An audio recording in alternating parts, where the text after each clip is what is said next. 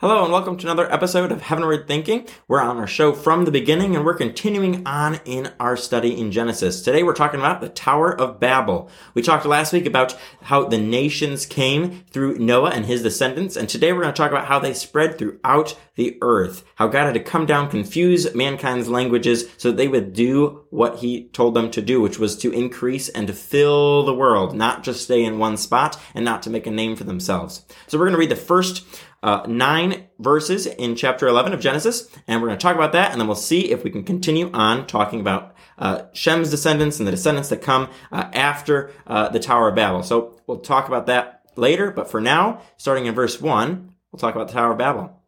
Now the whole earth had one language and the same words. And as people migrated from the east, they found a plain in the land of Shinar and settled there.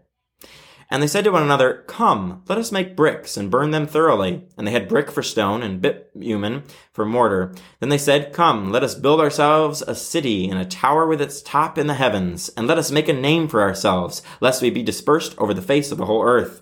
And the Lord came down to see the city and the tower, which the children of man had built. And the Lord said, Behold, they are one people, and they have all one language, and this is only the beginning of what they will do. And nothing that they propose to do will now be impossible for them. Come, let us go down and there confuse their language, so that they may not understand one another's speech. So the Lord dispersed them from there over the face of all the earth, and they left off building the city. Therefore its name was called Babel, because there the Lord confused the language of all the earth, and from there the Lord dispersed them over the face of the earth. So we see here a, short story, but a very important story for multiple reasons. Uh, for one, it shows us uh, the importance of following God's commands, the importance of making sure that we give Him the glory in what we're doing and not make a name for ourselves.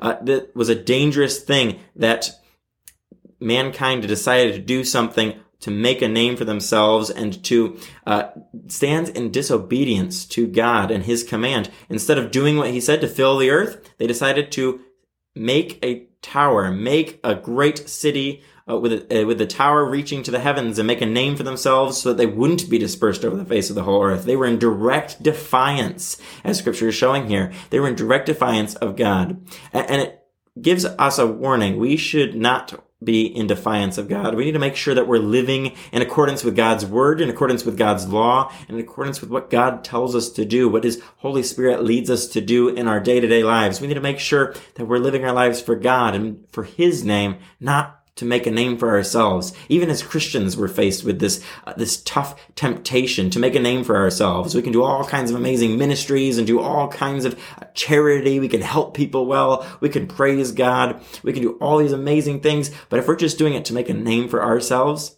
then at the end of the day, we're doing it wrong. We're not doing it for the right reasons. We're not doing it the way God wants us to. God wants us to do everything we do to glorify Him. We're supposed to do the good deeds that we do so that we can point to God, so that when others see our deeds, they see and they glorify our Father in heaven, as Matthew 5 talks about.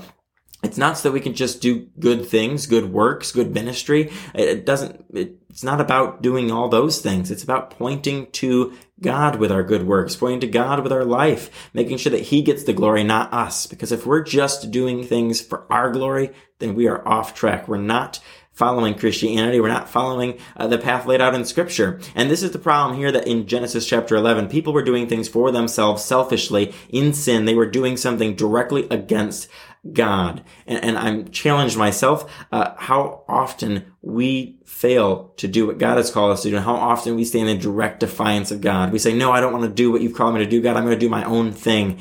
I'm going to do something for me, for me. And, and really that's selfishness. And that's something that we all struggle with. Uh, whether we're a Christian or not a Christian, we struggle with selfishness. We struggle with sin and temptation to do things to make a name for us instead of God. And, and here we need to really be challenged by this passage that we need to do things for God, for God's glory, not for our own glory.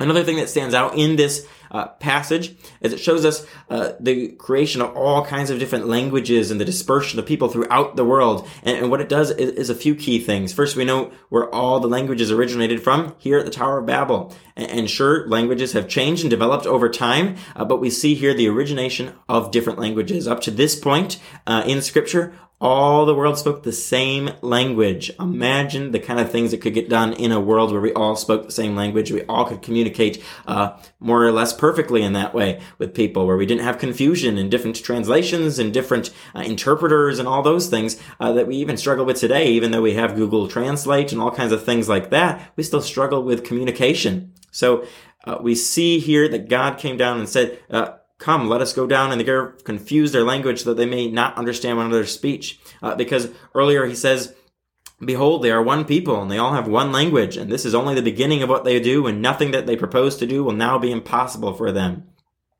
It shows us that uh, mankind was doing something against God's will. Mankind wasn't spreading around, around the world. Uh, they weren't fulfilling what God wanted them to do, and they were united as one in opposition to the command God had given them.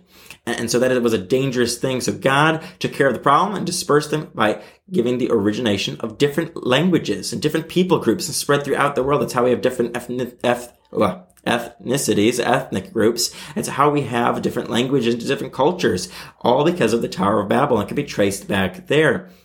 So uh, the secular world would like us to believe that we evolved from uh, monkeys, we evolved from apes, we evolved from blobs, we we just came out, out of nowhere uh, through a process of evolution blind chance.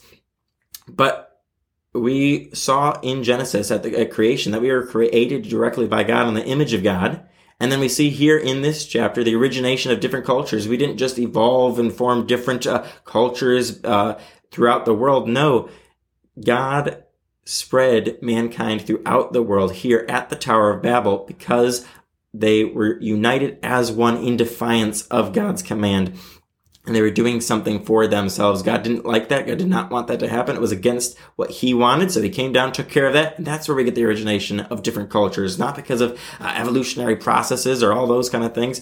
Uh, but another thing that stands out here is that we were all one. All of us came from Adam and Eve all of us are made in the image of God, descendants of Adam and Eve. Then all of us also came through Noah and his descendants, as we saw the uh, story of the ark and the flood, how the whole world was destroyed except for Noah and his family and his sons. And that's important because we all come through them.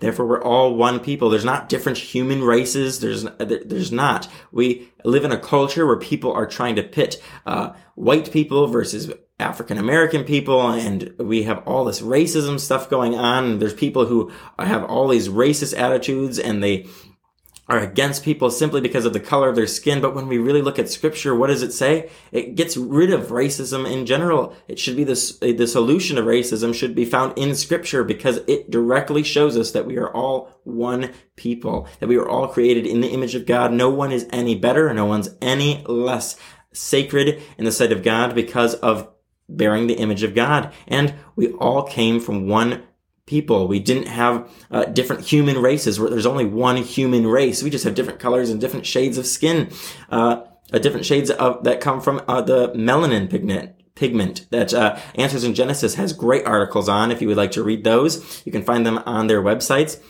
It's really important that we understand here at the Tower of Babel. It shows us that there should be no racism. There should be no people hating other people because they are a different race because there aren't different races. There are different color, colors and shades of skin, but there's only one race, the human race made in the image of God. So it's important that we treat, treat every person with dignity and, and see their lives as being sacred, as being valuable in the sight of God. We shouldn't ever look down on anyone, regardless of the color of skin, regardless of what they do. We shouldn't ever be looking down at people. We should be pointing them to Jesus. We should be loving people, no matter of any kind of prejudices that we may have, we need to get rid of those and make sure that we're looking at people not for the outward appearances, but looking at their heart, looking at the fact that they were made in the image of God. And when I look at someone, regardless of what I see on the outside, I should be able to see their heart and their value as human beings made in the image of God, made uniquely created by God to be set apart from the rest of creation set apart for a specific purpose, each one of us. So we need to remember to treat people with respect, to value other people, and to not look at skin colors as race. No, we need to make sure that we remember there's one human race, one human race that was plunged into sin in the Garden of Eden, and one human race that Jesus came to die for on a cross. And throughout the New Testament, that relates very well to this story, we see again and again that the apostle Paul and other writers of scripture, they're again and again reminding us that there is no, neither Jew nor Gentile, neither slave nor free. Uh, there's no need to look at people with all these distinctions and to treat people differently because of any outward appearances or any kind of ethnicity or anything like that. Instead, we need to look at people as made in the image of God. We need to look at our brothers and sisters in Christ as our brothers and sisters, as those who are in the body of Christ, the fellowship of believers. So that's an important point here in uh, the Tower of Babel story. And Many other biblical scholars go into great detail and you can find all sorts of amazing uh, facts about humanity and our whole whole concepts of languages and ethnicities and how we spread throughout the world, all that kind of stuff. They have whole books on it, and I would encourage you to go check them out. You can find them online through Answers in Genesis or other websites. Uh, you can find all sorts of resources that talk about the Tower of Babel, but here we're just trying to give you a brief snapshot of this passage and its significance to us and how it relates to us and how it can apply to our own lives, because that's what we're trying to do here from the beginning. We're trying to look through scripture, find what's important, what's our foundation foundation. How, what is our foundation in Christianity? And that is what is found in Scripture. So we're going throughout Scripture. I hope you've been enjoying our ride. We're going to continue to go throughout Scripture, tackle passage after passage, see how we can apply it to our lives, see how the Holy Spirit's going to challenge us and work in us, and have some serious conversations on these difficult topics, because these are very difficult topics that we've talked about already in the first 11 chapters of Genesis, and we're going to continue to move forward as we go throughout it and see what the Lord is teaching us through His Word. So I want to read the last part of this chapter and wrap it up. And then next week we'll be on Genesis chapter 12. So in verse 10, these are the generations of Shem. When Shem was 100 years old, he fathered Arpachshad two years after the flood. And Shem lived after he fathered Arpachshad 500 years and had other sons and daughters. When Arpachshad had lived 35 years, he fathered Shelah. And Arpachshad lived after he fathered Shelah 403 years and had other sons and daughters. When Shelah lived 30 years, he fathered Eber, and Shelah lived after he fathered Eber 403 years and had other sons and daughters. When Eber had lived 34 years, he fathered Peleg, and Eber lived after he fathered Peleg 430 years and had other sons and daughters. When Peleg had lived 30 years, he fathered Reu, and Peleg lived after he fathered Reu 209 years and had other sons and daughters. When Reu had lived 32 years, he fathered Serug, and Reu lived after he fathered Serug 207 years and had other sons and daughters. When Serug had lived thirty years, he fathered Nahor, and Serug lived after he fathered Nahor two hundred years, and had other sons and daughters. When Nahor had lived twenty-nine years, he fathered Terah, and Nahor lived after he fathered Terah 119 years, and had other sons and daughters. When Terah had lived 70 years, he fathered Abram, Nahor, and Haran. Now these are the generations of Terah. Terah fathered Abram, Nahor, and Haran, and Haran fathered Lot. And Haran died in the presence of his father Terah on the land of his kindred in Ur of the Chaldeans. And Abram and Nahor took wives. The name of Abram's wife was Sarai, and the name of Nahor's wife Milcah, the daughter of Haran, the father of Milcah and Iscah. Now Sarai was barren; she had no child. Terah took Abram his son, and Lot the son of Haran his grandson, and Sarai his daughter-in-law, his son Abram's wife, and they went forth together from Ur of the Chaldeans to go into the land of Canaan. But when they came to Haran, they settled there. The days of Terah were 205 years, and Terah died in Haran. So we see here, after uh, the account of the flood, and after the uh, Tower of Babel account, we get another account of descendants and we get another genealogy record. And we start to see some different things here. One, we start to see mankind uh, starting to live less. First, uh, in our first genealogies, we had people living 900 years. And here we start to see it shrinking from 400, 500 years down to 200 years. Uh, and we start to see that mankind's days are numbered. Uh, as we saw God announce at the beginning of the flood account that he was going to put a limit on the years of man we start to see that play out after the flood as mankind lives less and less years uh, until we get uh, a little further here in the Old Testament.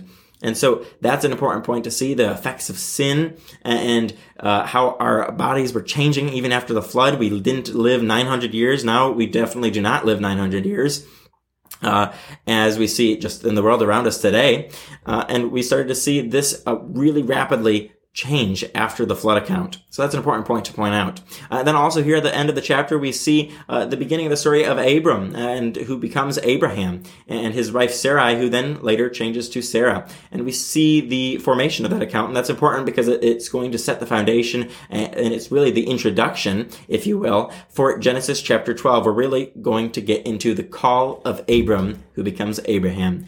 So I hope you've been challenged this week with some different thoughts on these passages uh, and that you'll join us next time as we begin the story of Abraham. Join us next time for another episode of From the Beginning here on Heavenward Thinking.